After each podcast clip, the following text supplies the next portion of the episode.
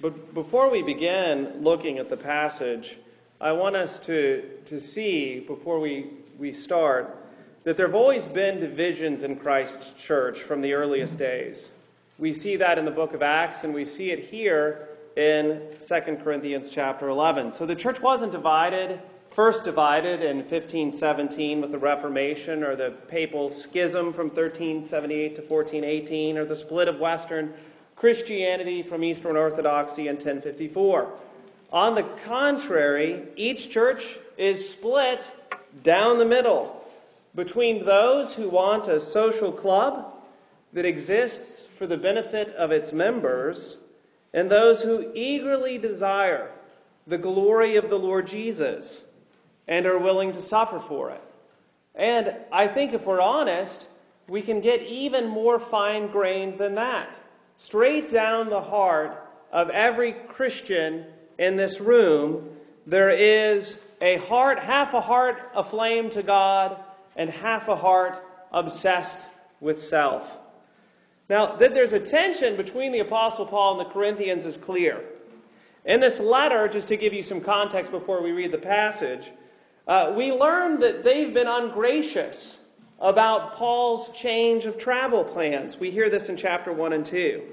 We also learn that their feelings were hurt uh, because Paul wrote against some terrible things that they were doing, and so there were some hurt feelings, chapter 2 but that also that some of them were actually grieved into repenting of the wrong that they were doing, chapter 7. And in chapter 6 and again in chapter 7, the apostle Paul speaks warmly of his affection for the church at Corinth, asking them to love him back. And quite frankly, it's unclear whether or not they do, in fact, love him back. It's all very personal. In, this, in the chapter before this one, in, in 2 Corinthians chapter 10, Paul tells us, you know, he, he talks to them because he's heard that people are actually uh, saying bad things about how he talks and about how he, how he appears. Chapter 10, verse 10 For they say, his, that is Paul's, letters are weighty and strong, but his bodily presence is weak, and his speech is of no account. That's about the gentlest way that you can tell people that you've heard that people think that you're a wimp, that you're pathetic. And we also learn in 2 Corinthians that there's a conflict about money, as there often is. As there often is. Well, the Corinthians say, Paul doesn't want our money. He says in chapter 11, verse 7, that he preaches the gospel to them free of charge. So he says he doesn't want our money, but then he sure asks for money in chapters 8 and 9. He asks for them to give an offering to uh, poor churches. Well, what's going on here? I think if you're a well to do Corinthian, and if you're a well to do Silomer or Fayettevillean, then let's ask ourselves what do we want in a teacher? What do we want in a teacher? Well, uh, he should have polished speech, a commanding presence. Get, get the immediate respect of your friends and coworkers, even your friends outside the church.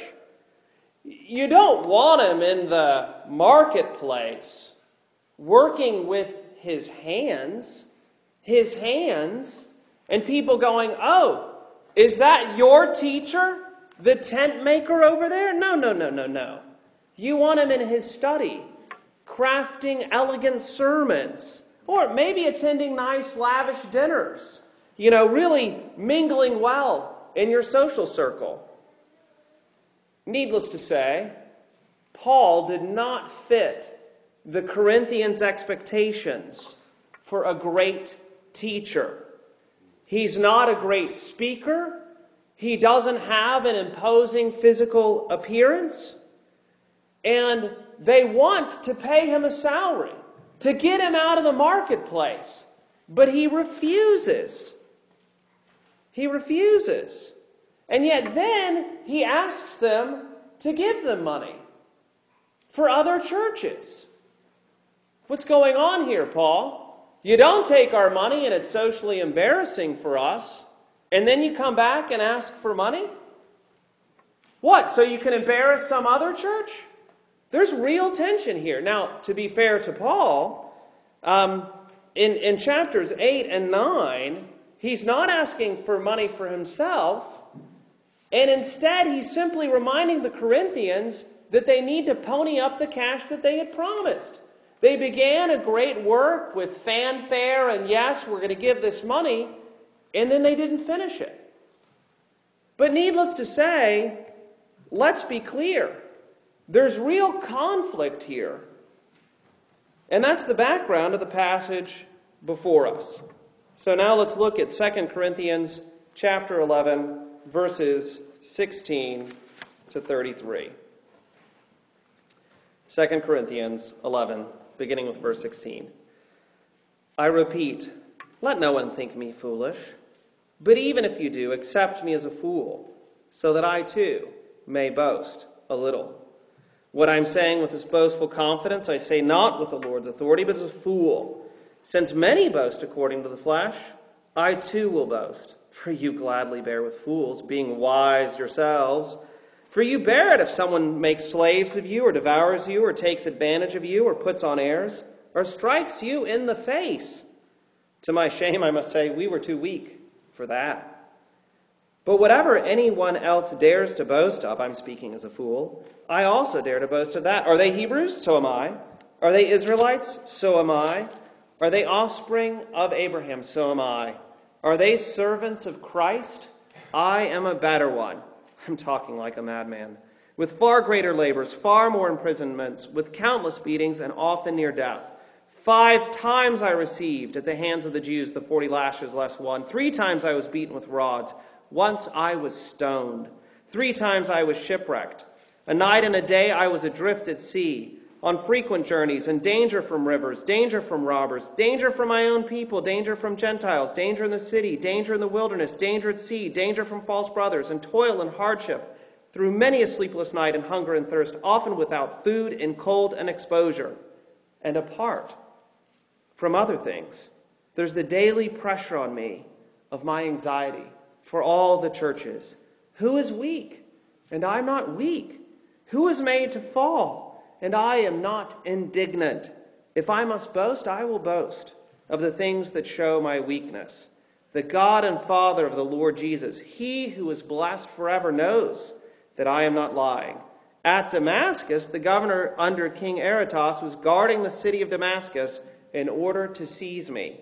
But I was let down in a basket through a window in the wall and escaped his hands. Let's pray.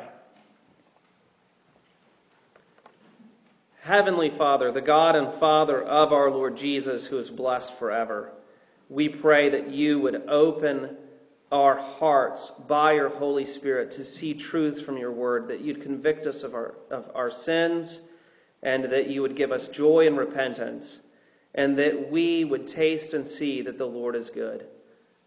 Lord, be glorified in what we study now. For the sake of Jesus. Amen. Amen.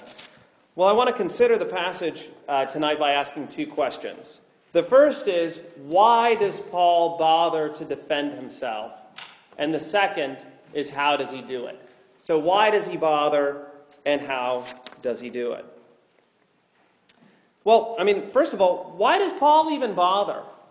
Why does it even matter to him whether they have a high view of him or not?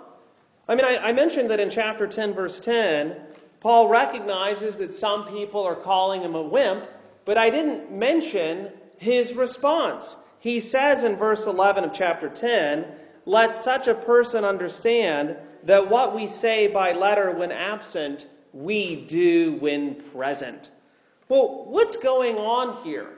Is this an Auburn fan trash talking an Alabama fan? or someone from the Ohio State University commenting on the University of Michigan football program? Have the Corinthians gotten under Paul's skin so much that he has to give them, as we would say, a piece of his mind? No. There are greater forces at play here. And I can put it in a sentence. Paul defends his ministry in order to defend the message, not to defend the messenger. It's the message that concerns Paul. In verses 4 to 6 of chapter 11, Paul recognizes the, the uh, possibility that he's less eloquent than the so called super apostles. These people who have come in and amongst the Corinthians, presumably taken money from them, and are everything that he's not, imposing in presence, smooth talkers. And Paul says, sure, quite possibly, they are more eloquent than I am. But there's a danger in the Corinthian delight in smooth speech. The danger is that they will accept a different message than the true message of redemption in Christ Jesus. Sure, these false teachers will use the same vocabulary. They will talk about God. They will even mention Jesus. But they will not talk about being rescued from hell forever by the punishment of Jesus in our place. And so Paul calls on them in the, the uh, chapter 13. He calls on them, chapter 13, verse 5, and says, Examine yourselves to see whether you are in the faith. Test yourselves. And I think that there's the real possibility that Paul thinks that when people think about where they are with Jesus, they'll go, you know what? I don't believe the gospel. I've never trusted in Christ. I've been uh, enjoying these smooth talkers who really have some nice, entertaining messages. But I don't believe the message of redemption. I'm often surprised today when you ask people why they enjoy or they love the church that they're attending. And people regularly say, I've heard people say, I just love the community. And you know, saying that you love your church community is kind of like a politician saying, I'm doing this for the kids. Who can object? But it really does matter what your community believes. I've thought of responding to that by saying, what biblical truths so unite you, so unite you as a community that makes you love the community so much?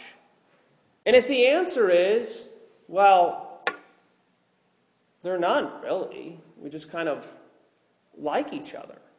Well, then you're not a church. You're a social club, right? You're, you're happily interacting with people, but it's not on the gospel. And in this congregation, we ought to be, in a weird way, delighted when people rub us the wrong way because we're from different backgrounds. We have different interests.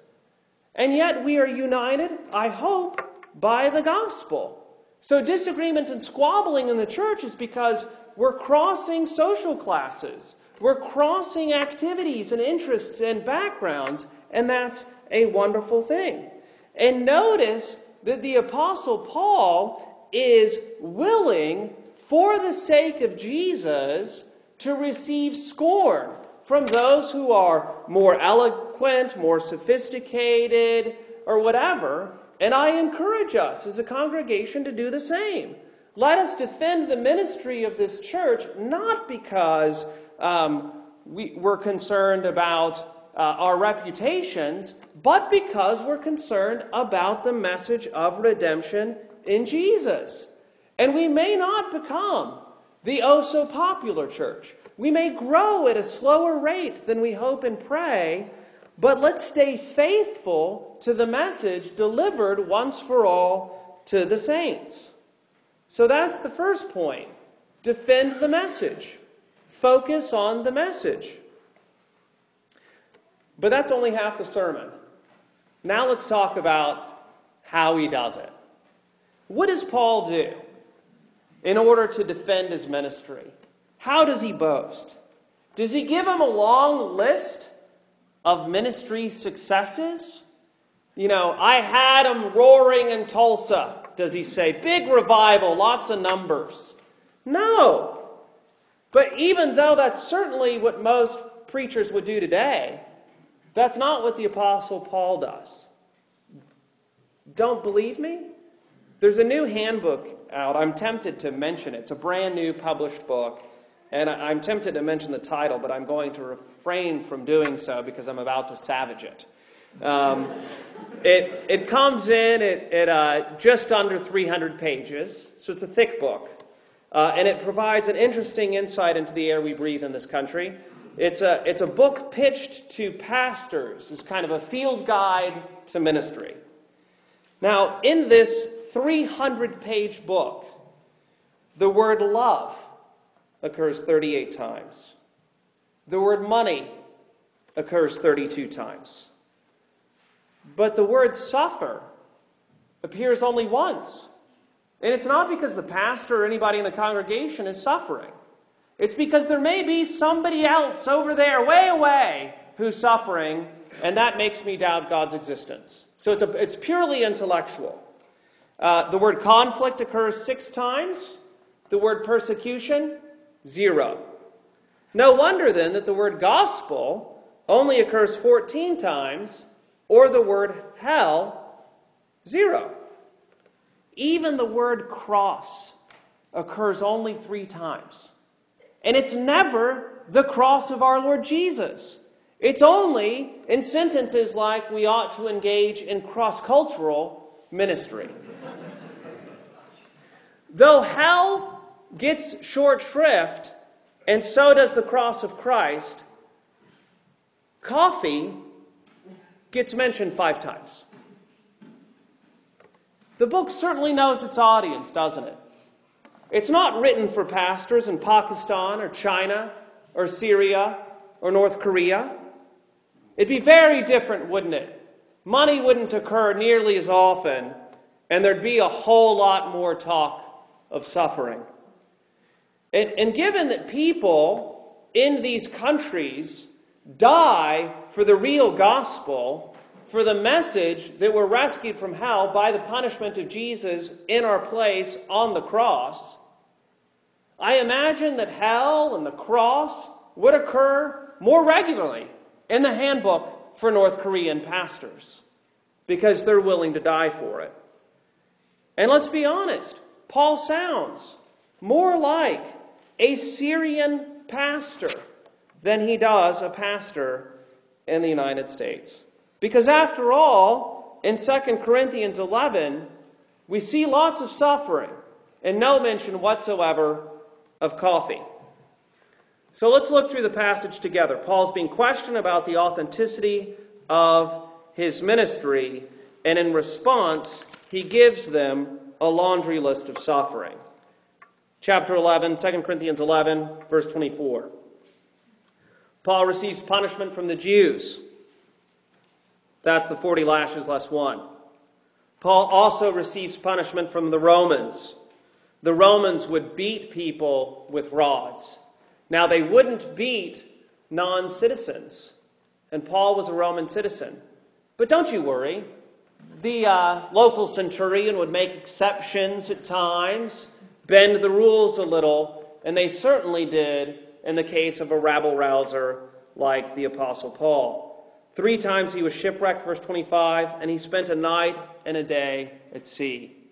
In a landlocked country, uh, in a landlocked state, in an enormous country, we simply cannot fathom, simply cannot fathom the ancient fear of being adrift at sea. There were no rescue ships, no helicopters, no satellites, no radios, no one to look for you. And even in this day and age, we still lose people. Last year, at about this time, a 33 year old Navy SEAL went missing off the coast of Hawaii. And even though the Navy, the Coast Guard, and everyone scoured 24,000 square miles that's three times the state, the size of the state of Massachusetts. They could not even find his body. to bring it home to his family. So, in the ancient world, being adrift at sea is absolutely horrific. But just like an infomercial, wait, there's more. Verses 26 to 29 catalog the regular, kind of everyday, the humdrum suffering of the Apostle Paul. There are all sorts of dangers to be met while traveling. He was cold, he was hungry, he was thirsty, he was exhausted. And even when there weren't people outside the church out to get him, there's always the danger, he says, of false brothers. People in the church who are stabbing him in the back. And I can't help but smiling. People like some of the Corinthians, right? They were some of the false brothers too. And genuine Christians, genuine Christians have problems. And Paul feels their struggles deeply. Verses 28 and 29. They hurt, and their, their shepherd hurts with them. They suffer, he suffers too. They, they fall in the face of temptation, and he is angry. And Paul even becomes, verses 32 and 33, an enemy of the state for the sake of the gospel. He's actually an enemy of the state. So take that, super apostles. They may, verse 20, lord it over the Corinthians. They may put on airs about themselves and lord it over everyone else. But Paul does just the opposite. He labors diligently to persuade them that he can go even lower than they think that he can go. I'm reminded of 2 Samuel chapter 6 when the ark of the Lord is making its way into Jerusalem and David, the anointed king of Israel, is ecstatic. He is so excited that the ark is coming to Jerusalem. He celebrates, he rejoices, he blesses the people in the name of the Lord. And then the Bible tells us he goes home to bless his household. His wife meets him at the door to explain just what she thinks about his dancing and shouting and how he has so distinguished himself before the servant girls. And David says to his wife, who happens to be the previous king's daughter, it was before the Lord who chose me above your father and above all his house to appoint me as a prince over Israel, the people of the Lord. And I will make merry before the Lord. And then, do you remember what David says? He says, I will make myself yet more contemptible than this and I will be abased in your eyes. But by the female servants of whom you have spoken, by them I shall be held in honor. I think the Apostle Paul is doing something very similar here in the passage before us. You think I'm weak? I'm even weaker than that. You think I'm disreputable? I've been punished by the Jews and the Romans. You're worried I'm unlucky? Ha! I've been ship- shipwrecked three times. Don't get on a boat with me. And I've even been lost at sea. You want someone sophisticated and culturally respectable? I've often not had enough food to eat. Paul's opponents boast that they're wise. He says that he's foolish. Paul's opponents want someone who's strong. He boasts of his weakness. Why does he do it? Why is he, as he, as he says in this passage, why is he a better servant of Christ? Verse 23. It's because he stays on message. In chapter 4, verse 5, Paul tells the Corinthians, For what we proclaim is not ourselves, but Jesus Christ as Lord, with ourselves as your servants for Jesus' sake. Paul knows and understands the Lord Jesus. And Paul knows that God can accomplish his purposes not simply through the triumph of his servants, but also through their suffering, just like the sufferings of our dear Lord Jesus. And for such a great Savior and for such a great message, Paul is willing to suffer. He's willing to be humiliated and hungry. In 2 Corinthians chapter 12, you can look down. Uh, Paul tells us why. Verse 9 of chapter 12. But he, that is the Lord, said to me, My grace is sufficient for you, for my power is made perfect in weakness. Therefore I will boast all the more gladly of my weaknesses, so that the power of Christ may rest upon me. For the sake of Christ, then, I am content with weaknesses, insults, hardships, persecutions, and calamities. For when I am weak, then I am strong. Paul can offer his so called boasts in his sufferings because he glories in, he rejoices in, and he knows the power of God that rests on suffering people. It's not about Paul, it's about Jesus. So, in conclusion, how can we respond? I think we can do so in two ways. First, if people criticize us, let's consider standing down. Let's consider boasting in our weaknesses. You can take any area of my life and you can criticize it. I'm not encouraging this, but it's just it's possible. And if you do so, I'm probably going to somehow try to mitigate the criticism, give some explanation. This is how it happened. Um, you know, you criticize the way I handle my finances, and I try to explain the good things that I do and kind of hide the bad things that I do. But wouldn't it be more refreshing just to say, well, you know what? You're right. And I, it's even worse than you think. And isn't it funny how people who freely admit their faults, how we find that so refreshing? Would that we would find it refreshing in ourselves. Right? It's always pleasant when other people do it, but it's harder to do, to do it yourself. We have a tendency in our culture, uh, and, and why are we doing it? What are we modeling to people when we boast in our weaknesses? We're showing that we trust in the grace of God. God loves us in spite of our weaknesses. In spite, he loves us in spite of our sin.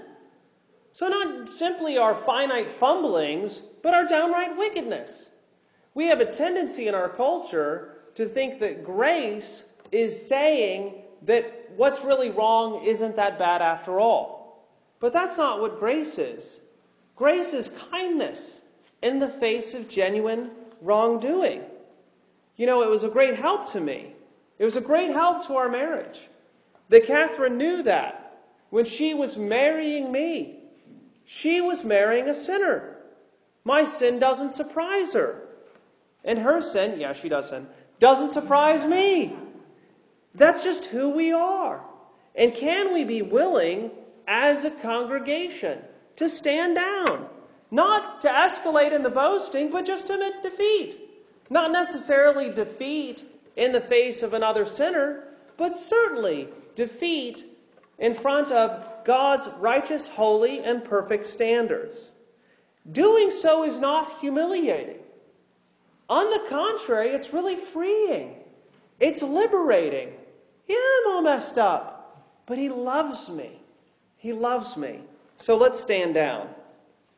Second, um, the, uh, when we're unconcerned about boasting in ourselves, we can really and truly focus on boasting in the Lord.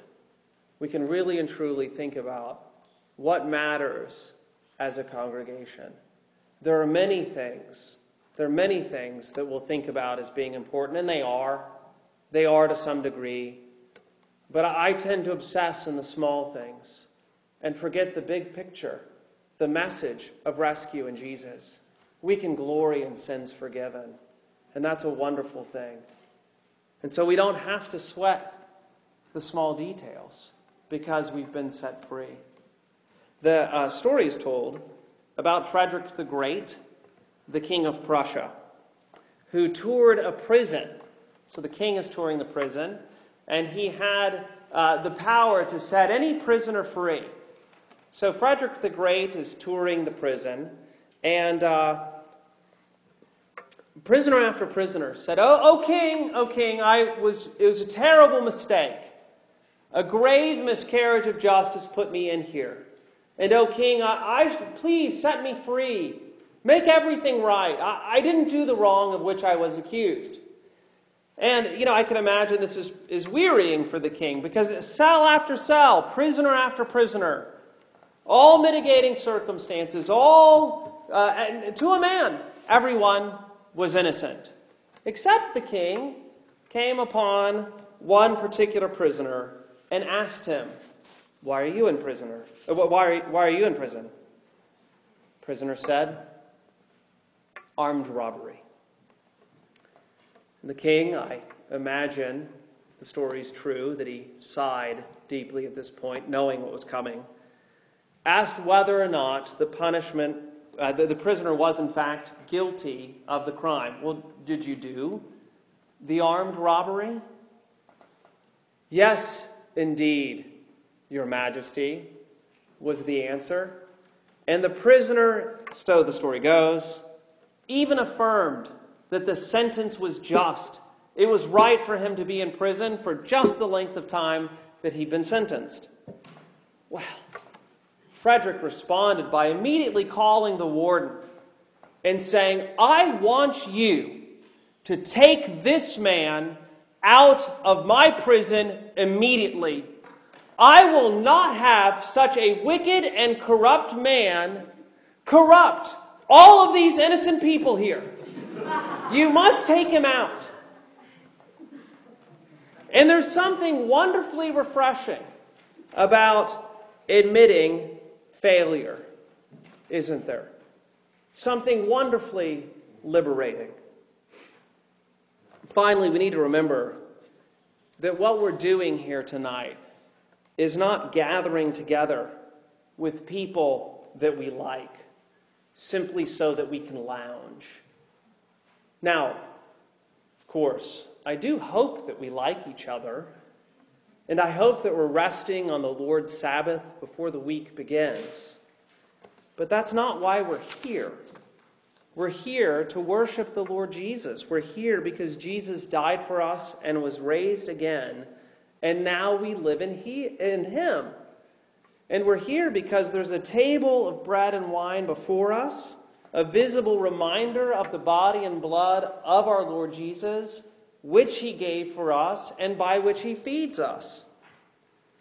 So, if you don't like the preacher's outfit tonight, if you're unhappy with the service sheet, or you don't like the way that we serve communion, I got something to tell you.